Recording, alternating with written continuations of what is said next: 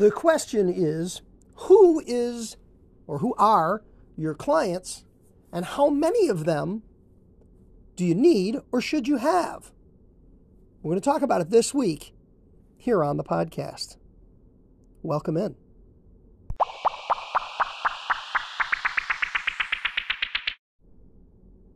Welcome in to another episode of the BA $100,000 Haircutter Podcast.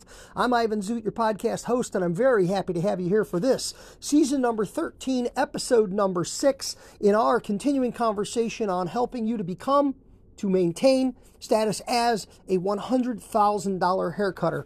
This is episode six, and it is part six in a 10 part series. We are continuing on the 10 things I know for sure about the beauty and barber business. We've been taking them down one at a time for the past five weeks. This is week six, and you'll remember. Uh, if you're if you're new to the podcast, welcome in. If you've been here before, uh, perhaps you've heard one or two or a few of these.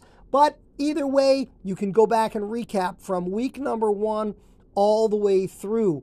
Um, week number one, good haircuts are easy to find. Week number two, good, good customer service is hard to find. Week number three, there is no market. Week number four, there is no economy. Week number five, you don't need a side gig, you've got an inside gig. And here we are at week number six. And the sixth thing that I know for sure about the beauty and barber business, professional hair cutting, is you can't cut everyone. And quite frankly, you don't want to. You can't cut everyone, and you don't want to. What are we talking about here? What we're talking about here is who are your customers?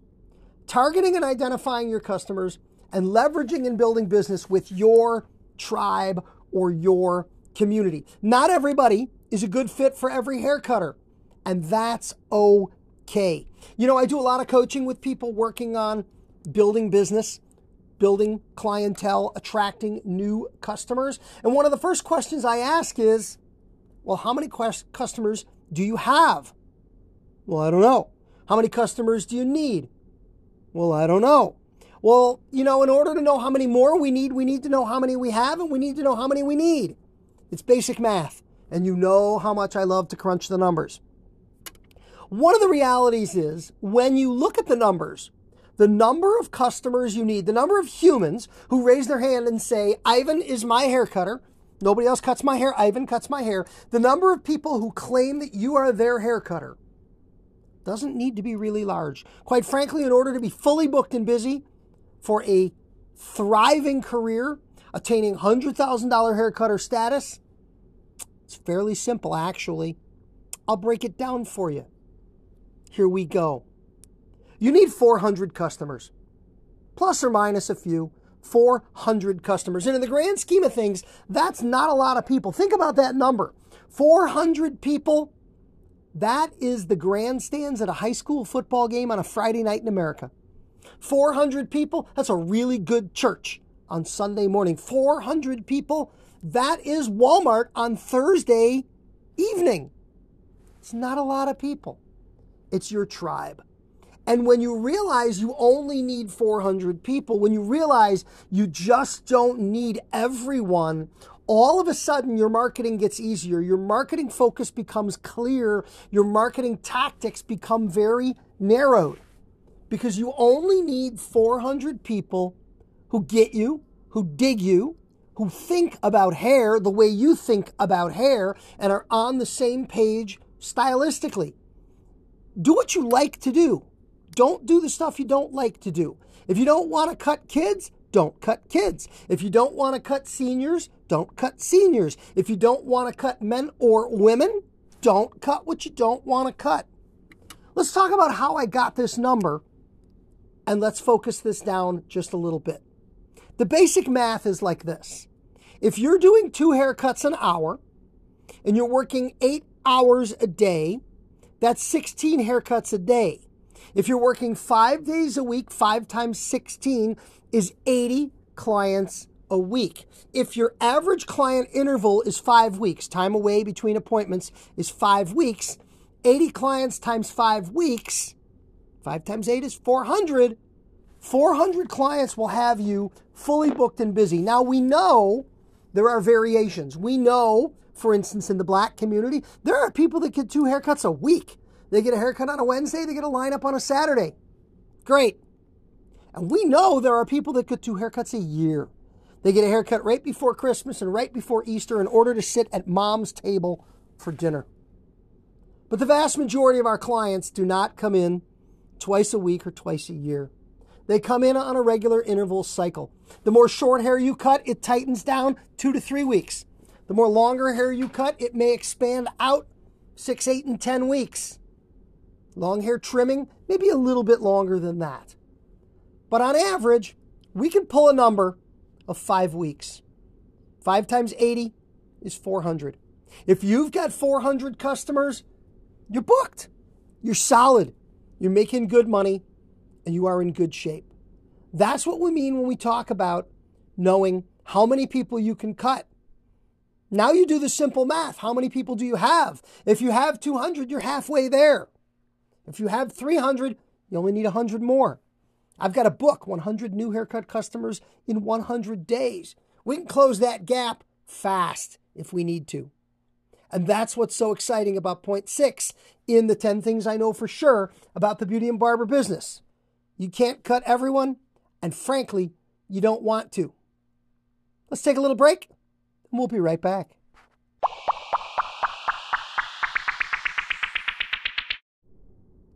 There's a couple things I want to remind you about during the podcast before we go back to our content to wrap things up. Big shout out and thank you to our friends at Barbicide who sponsor the podcast and make it all possible. This past weekend at our John Amico Chicago Chicago show, the new item introduction, ClipperGuy three way shampoo, beard wash, body wash, head to toe product. Excited to introduce that. We've got a six plus one Bonus pack, buy six, get one free. You got a back bar and six to sell. This will help you take your share of the take home product dollars that we talked about last week in point five. And lastly, I want to remind you that if the podcast is helpful and you want to take it to the next level, become a part of our $100,000 Haircutter Academy. And the first month, with a link in the profile in the podcast description here, the first month, absolutely free. Let's get back to our program and let's talk about your 400 customers.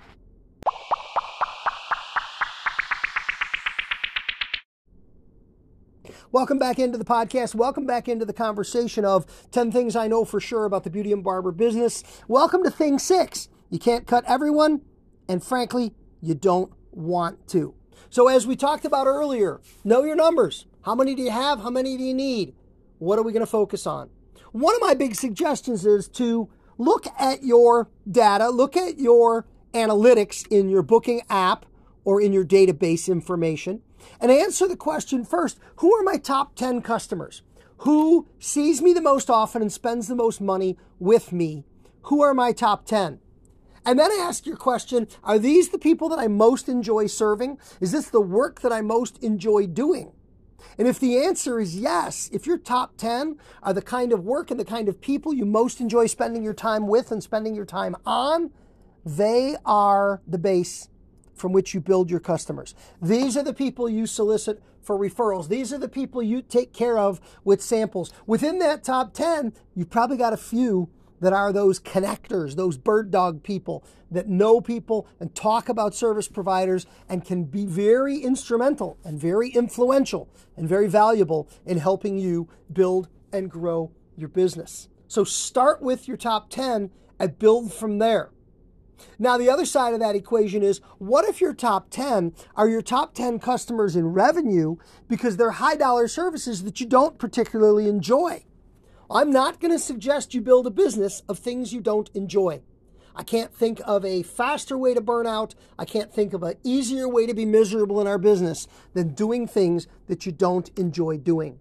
So, the other approach to this question is asking yourself look at your book, look at yesterday, look at the past week, and ask yourself go through with a highlighter and mark down who are the people that I served in the last week to 10 days that I truly enjoyed spending my time with, the work that I truly enjoyed doing, identify those.